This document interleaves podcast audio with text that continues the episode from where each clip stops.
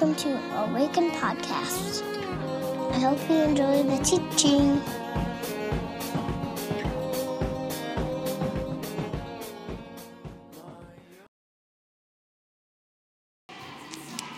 Well, good morning. Hi, everyone. Was, was that Taylor Swift that we were hearing? Okay, Merry Christmas. well, I'm Jenna. If we haven't met, I'm the executive pastor here at Awaken. Welcome to you if you are visiting or new this morning. We are really glad you're here, and we would love to know that you are here. Um, if you are interested in connecting at Awaken at all, you can go online and fill out a connection card. Someone from our staff will contact you. We would love to take you out for a beverage of your choice, Zoom call, kind of whatever you're comfortable with and get to know you a little bit. Um, any tithes or offerings can go into any of the black boxes here, or you can give online. We're kind of in the midst of our year end giving, trying to figure out budget things and all of that. So if you would consider Awaken, we would be very grateful for that. Um, a couple things as far as community life and what is happening around here. Uh, so tonight we have something we do monthly, uh, Scripture Circle. It's kind of Awaken's way of saying Bible study. That is via Zoom, 6:30 p.m. You can register on the website and get that Zoom link. Um, it's kind of like a drop-in thing. It's different people every time. We, I know we have a good crew coming tonight, and it's actually just a good time. I don't know to be honest and ask questions and learn together. Um, so, would love to have you there for that. Again, we do that monthly. Uh, let's see. Sorry, I'm forgetting what I'm supposed to say right now. The winter market. I don't know if you saw back there, but we have like half of our staff like selling things. Jess and her cupcakes, Mel and her music. We got CDs back there. It's real good. Micah built some things. $5 a pop. Get them while you can. Um, so that's happening, and then we are also are in the midst of our Advent meal drive. Um, that's kind of for care things ar- around here. So if you can make a freezer meal, more information is on the website. Um, and then just a quick update on kids community. Um, we are hoping to open all ages as soon as possible for the 9:30 gathering. We are still in need of about 15 volunteers to do that. So whether, and it's multiple capacities, so whether that's teaching or just being a helper or like a team leader, um, we would love to have you participating in that way. If you are interested, you can contact Mandy at awakenwest7th.com. I think that's it. Um, well, this morning we are continuing in a series um, for Advent on the names of God as depicted in Isaiah 9.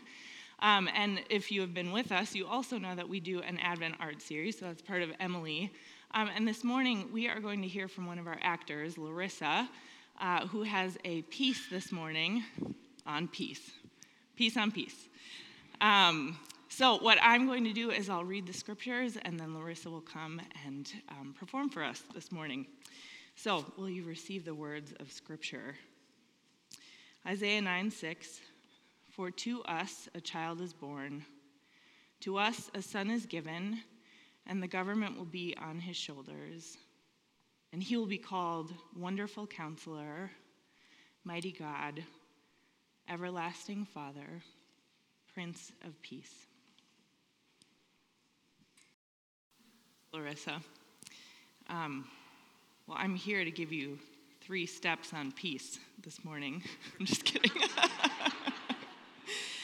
Um, you know, it's a funny, this series every year is so, uh, I, it's actually harder than you would think. I mean, so I'm up here, and every week we talk about a thing like hope, or love, or peace, or joy, and like the expanse of experience in the room, and we create something together around this theme. It is a tall order. Um, and so this morning, as we reflect on the name of God, Prince of Peace, I wanted to maybe start in maybe an obvious spot, um, but it felt right. It felt like the thing to ground us this morning. And I want to talk about the significance of a name. Uh, in many traditions, names come with really important significance, but especially the Hebrew tradition. There's a Jewish philosopher, and I would say theologian, um, Martin Buber, who says, uh, talks a lot about the significance of name. And one of the things he says that I find really helpful, just as maybe an entry point in the expanse of that uh, theological idea of a name, uh, he talks about in the biblical text when one is asked their name. So in English, if we want to know someone's name, we just simply ask, What is your name? Tell me the syllables uh, of what I should call you, right? Um, but in the Hebrew, like that question translated directly is actually, Who are you? almost as if the question is trying to get to something else.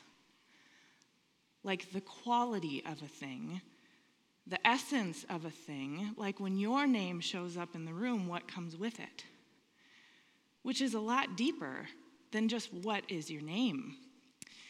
And so that's why in, in the scriptures, like the changing of someone's name, or the act of naming something comes with a ton of responsibility. So in the Genesis story, when the first human is tasked with naming the animals, what has to be present there is like, can you see what it is you're naming?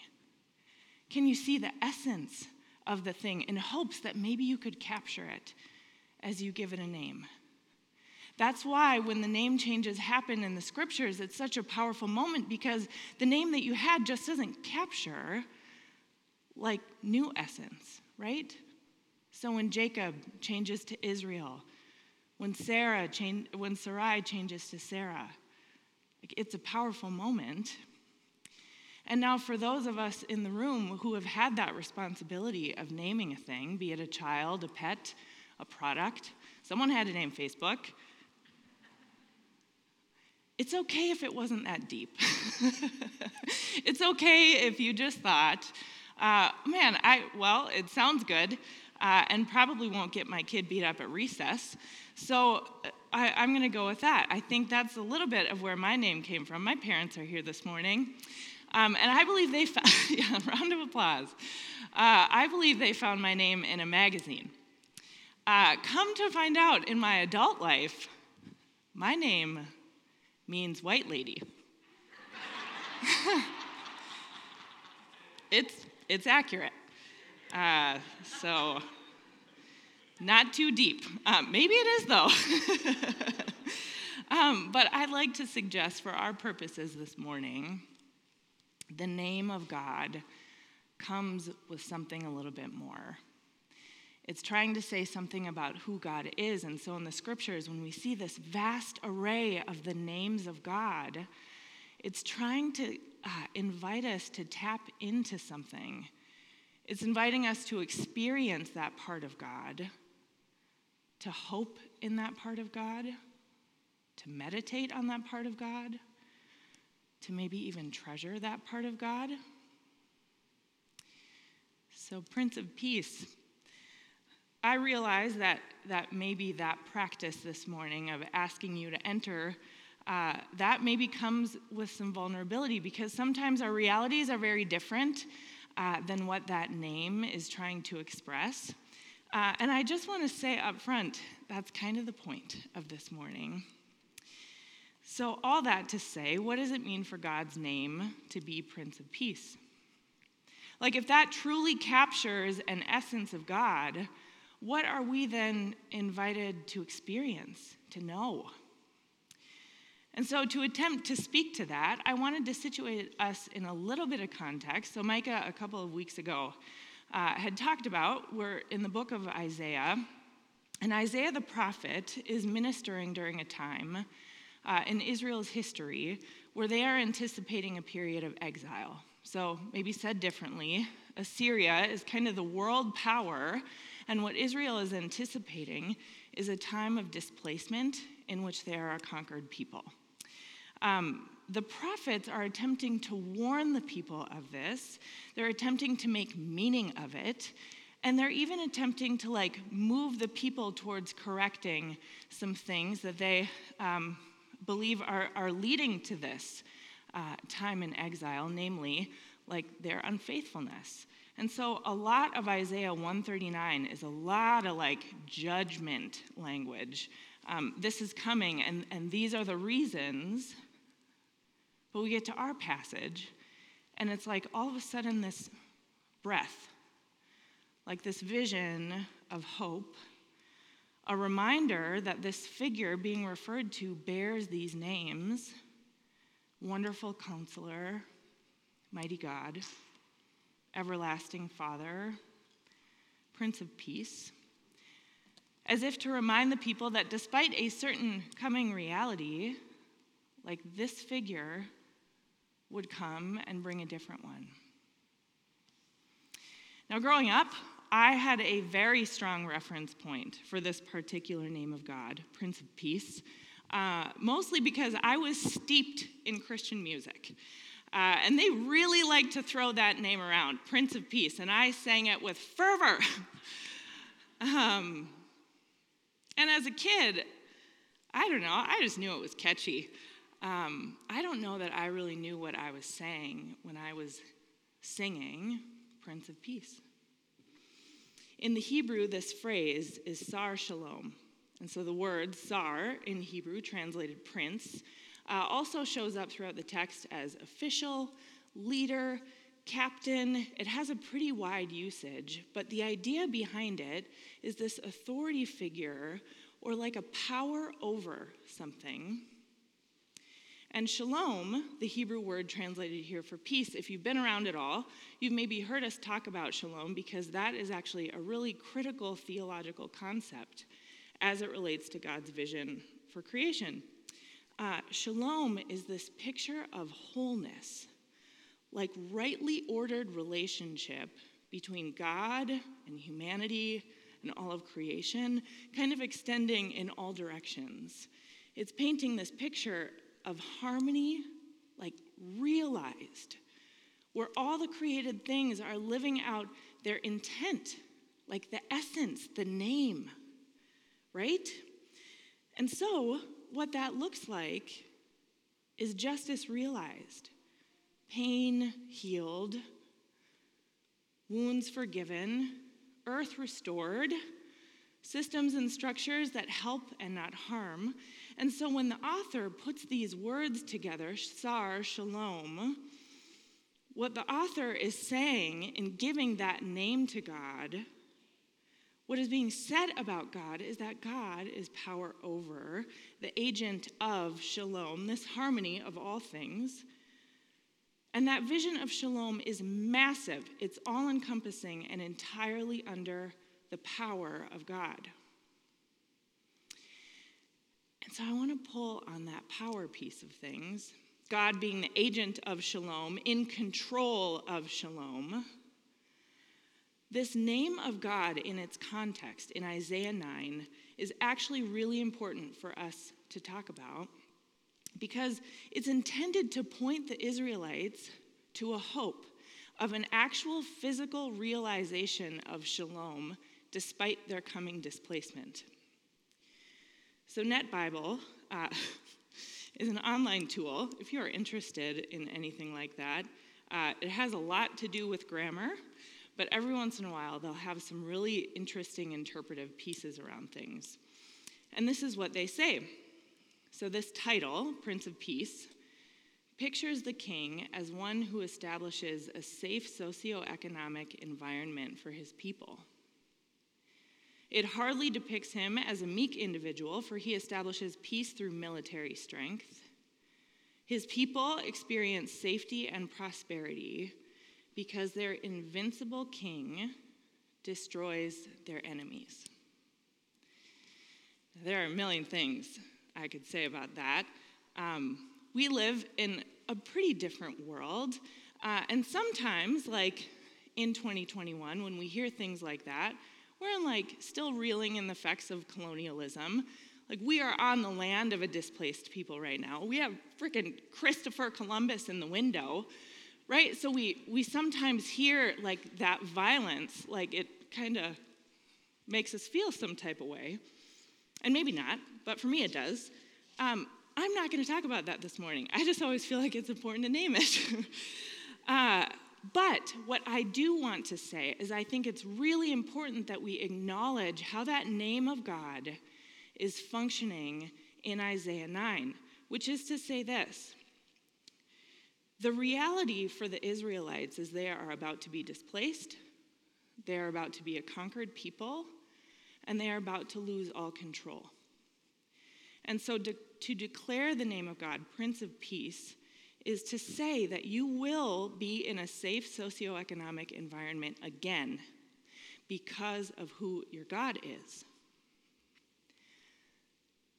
But what we also know for the people of Israel through the entire biblical history, they were occupied the entire time. If it wasn't the Assyrians, it was the Babylonians. If it wasn't the Babylonians, it was the Persians. If it wasn't the Persians, it was the Romans. Like, despite them being able to return to their land, there's always that dynamic. Like, we're still displaced. So, that being said, what I actually want to talk about today, what I want to look at, is the tension in the passage of proclaiming this name, this reality of God, ruler of shalom, hoping that the actual version of shalom, of harmony and wholeness, will be realized. And I want to juxtapose that against a lived reality that seemingly couldn't be further from this vision of wholeness and harmony, right?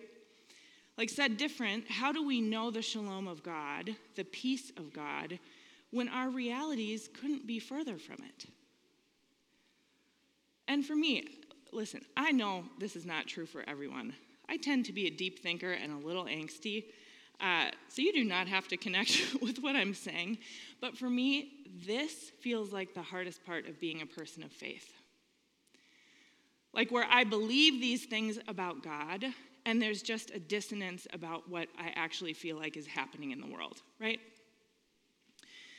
Because sometimes when we are in that exile place, or when we are in deep grief or, grief, or when we are in such a mess of a thing that it feels like there's no way out, let alone way forward, like even for the most positive and faith filled of people, it can be hard to not feel like, okay, if God is in fact this all powerful agent of shalom, like in control of all the things, and we, as the people of God, are given these promises that, like, I, in fact, can realize this kind of wholeness.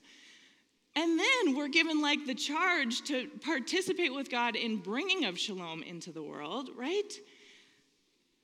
Like, when we don't actually experience it, it can feel really hard to not just feel like God is withholding.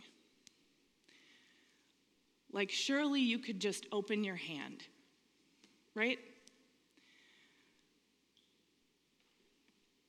Or we, we turn to a theology that says, uh, well, just wait till you die. then shalom will be realized. And so we put all of our resources and energy into creating this like intricate theology of eternal life. And man, that belief at times can function as stunning hope. And at other times, it can function as like a weird escapism that breeds denial, that abdicates responsibility, that like prevents accountability so that shalom could actually be realized in our relationships, in our systems, in our structures.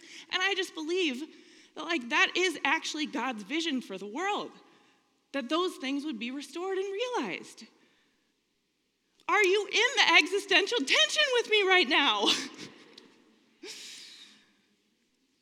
Because when you're in the tension of it yourself, or you at least let yourself feel it, it's incredibly difficult to not just think in terms of like, which reality can I trust?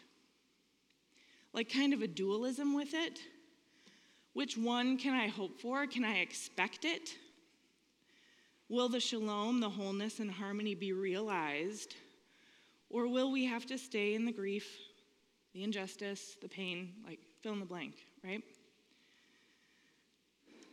And I want to articulate like some of that tension with a story of an interaction I had in the last couple of months. And um, in part, I share it because I've actually had this interaction multiple times. And it's conversations that are just burned in me. And it's making me wonder if there aren't brushstrokes of like, no, this is a really common reality right now. Um, a couple months ago, I was frequenting my local Chipotle, um, and I saw a man sitting in the doorway just charging his phone. And occasionally, I'll just feel curious about a person and um, we'll say hello. And so I did. And I introduced myself, and I learned um, that this man's name was Walter. Walter means strong fighter. Walter had been experiencing homelessness for the last couple months. Um, and it didn't take long in our conversation for him to just describe a litany of losses that he had experienced in the last year. Um, he lost employment, then you lose housing. He lost his pet. He lost every living family member. You want to talk about the causes of homelessness? Like, what happens when your first ring isn't there? Um, his last living family member actually passed resting in his lap. And so we talked, and he processed that, and we remembered his auntie together. We prayed. And as I got up to leave, I asked if I could give him a hug. He said yes. And so we just kind of held each other there for probably a weird amount of time. um, and he sobbed.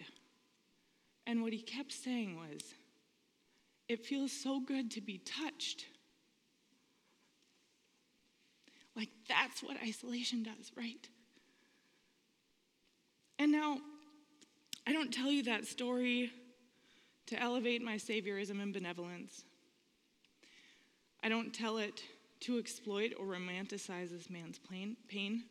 It's like nothing romantic about that. Nor do I say it to make you feel guilty about anything. I tell the story because it highlights the layers of wrongly ordered things that is a reality for this person and people. And many of those things are the products of pandemics. They're the products of systems that are not adequately built to actually catch people when they fall. And I don't know what other layers were there for Walter. But I did get back in my car feeling some type of rage. because it shouldn't be like that. And we don't have to look long or far to stumble upon a million realities every day where God's shalom is not fully realized. I know it's in the room. Like the slog that so many of us have had to be in, healthcare workers, teachers, like the anxiety, the depression, terminal illness, like all the things, right?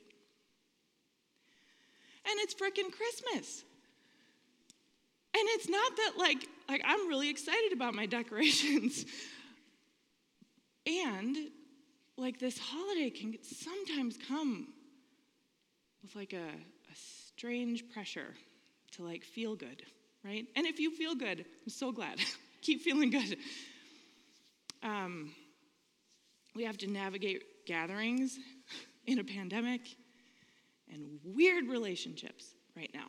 I think that's probably the most common conversation I have is like, what do I do with this? And yet, like, we gather here or online or on a podcast I don't know why all the time, except that maybe sometimes I just think for a moment we have to settle in and just be reminded that God's name is Prince of Peace, Keeper, and Ruler of Shalom, perfectly whole. And I guess my best move is that I want to bring us to the scriptures this morning. Words that have carried us through ages. And the divine force behind these words and this name of God, we are invited to actually know and realize. The very passage is positioned in such a way where, in the midst of doom and gloom, comes light. Verse 1 The gloom will be dispelled for those who are anxious. Verse 2 The people walking in darkness have seen a great light.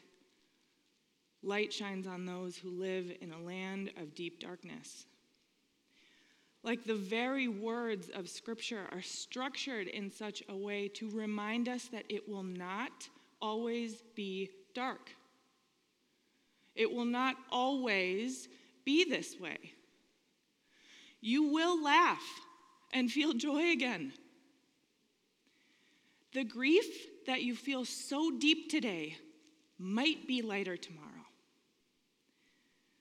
You maybe don't have control, but you have not lost all agency. A form of accountability might be realized honoring Daunte Wright's life. It doesn't mean that we don't have to adjust to new normals and get comfortable with places in our lives that are not rightly ordered and that might not be realized in our lifetime. But it does not mean that God has issued a permanent state of despair over our lives.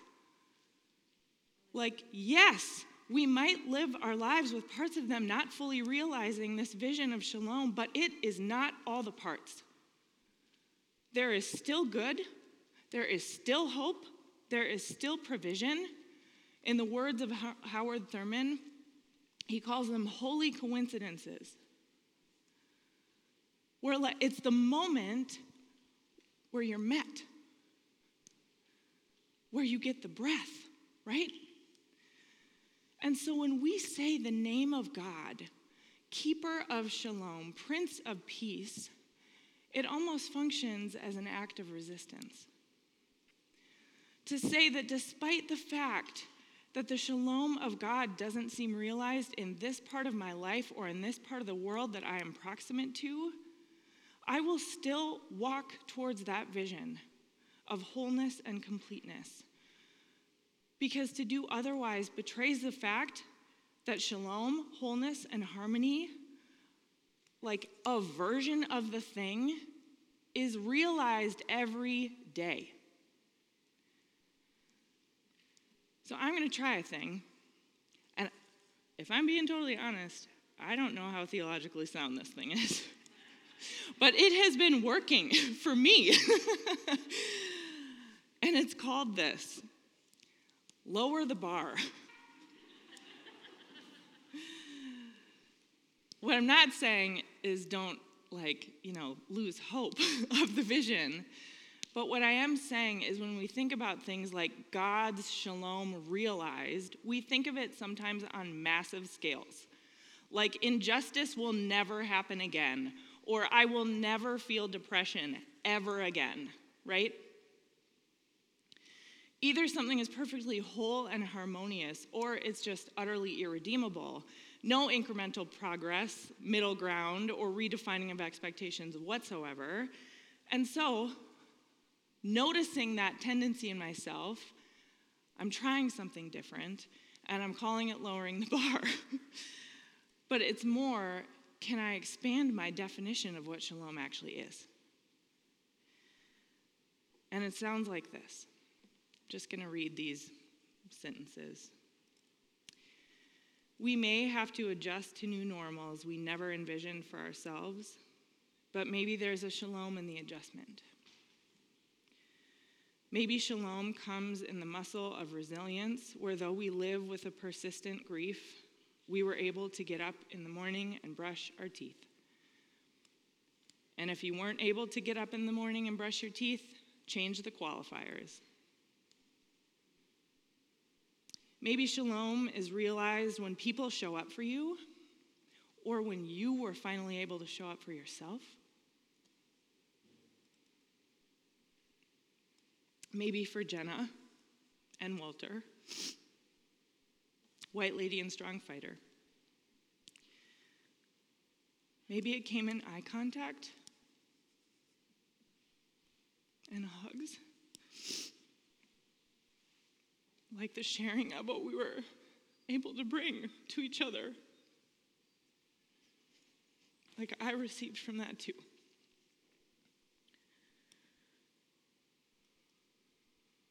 Sorry, I can't see now. Something wrong made right for just a moment. It happens every single day. Can we see it? Because I'd like to suggest that if we can see and receive the parts of shalom that are actually realized, no matter how simple the form, the unrealized parts cannot drown us. That is the resistance when we speak the name of God, Prince of Peace, ruler of shalom, who helps us see it. And so, where did shalom come for you today? Where was it realized? Like, we don't get to sidestep the risk and vulnerability of longing for something we haven't yet realized. And the foolishness it can sometimes feel like to keep having the same conversation with that family member in hopes that shalom comes, to keep going on the dates so that your desire actually is realized, seeing one more doctor or showing up to one more protest. Like, what keeps us doing that if not a vision and hope that a sense of shalom, wholeness, might actually fall upon us in the journey? May it be so. So, as we transition here to a time of response and reflection, I'm going to pray and we're going to open just a moment of silence for you to sit with whatever it is that's stirring, for you to trust that a God with the name Shalom, keeper of Shalom, can meet you. And after that, um, will be led in some music. You'll also be given the opportunity, if you would like, um, to participate in communion. Um, so, on either sides here, uh, you're invited to do that. All the bread is gluten free. Uh, there's red wine and white grape juice. You can grab a little hand sanitizer, take the bread, and dip it in the cup. And know that the body of Christ was broken for you and the blood of Christ was shed for you. Would you pray with me? God, wonderful counselor, mighty God, everlasting Father, Prince of Peace, we entrust ourselves to the degree we are able this moment to you, asking that you would meet with us. Amen.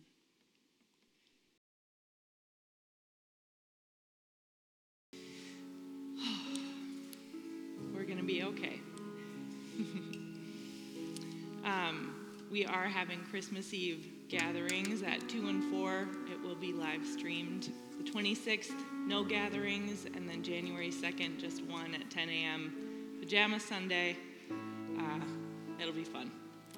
Receive these words as you go. The Lord bless you and keep you. The Lord lift up their face to shine upon you and be gracious unto you. Lord lift up their countenance to you and give you peace. In the name of the Father, and the Son, and the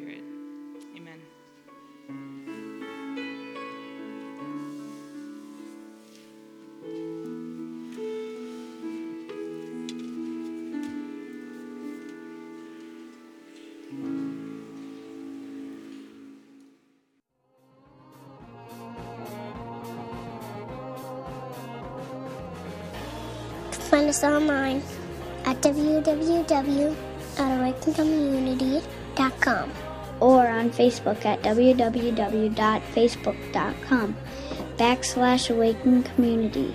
or on Twitter at Awaken Community. See you next time.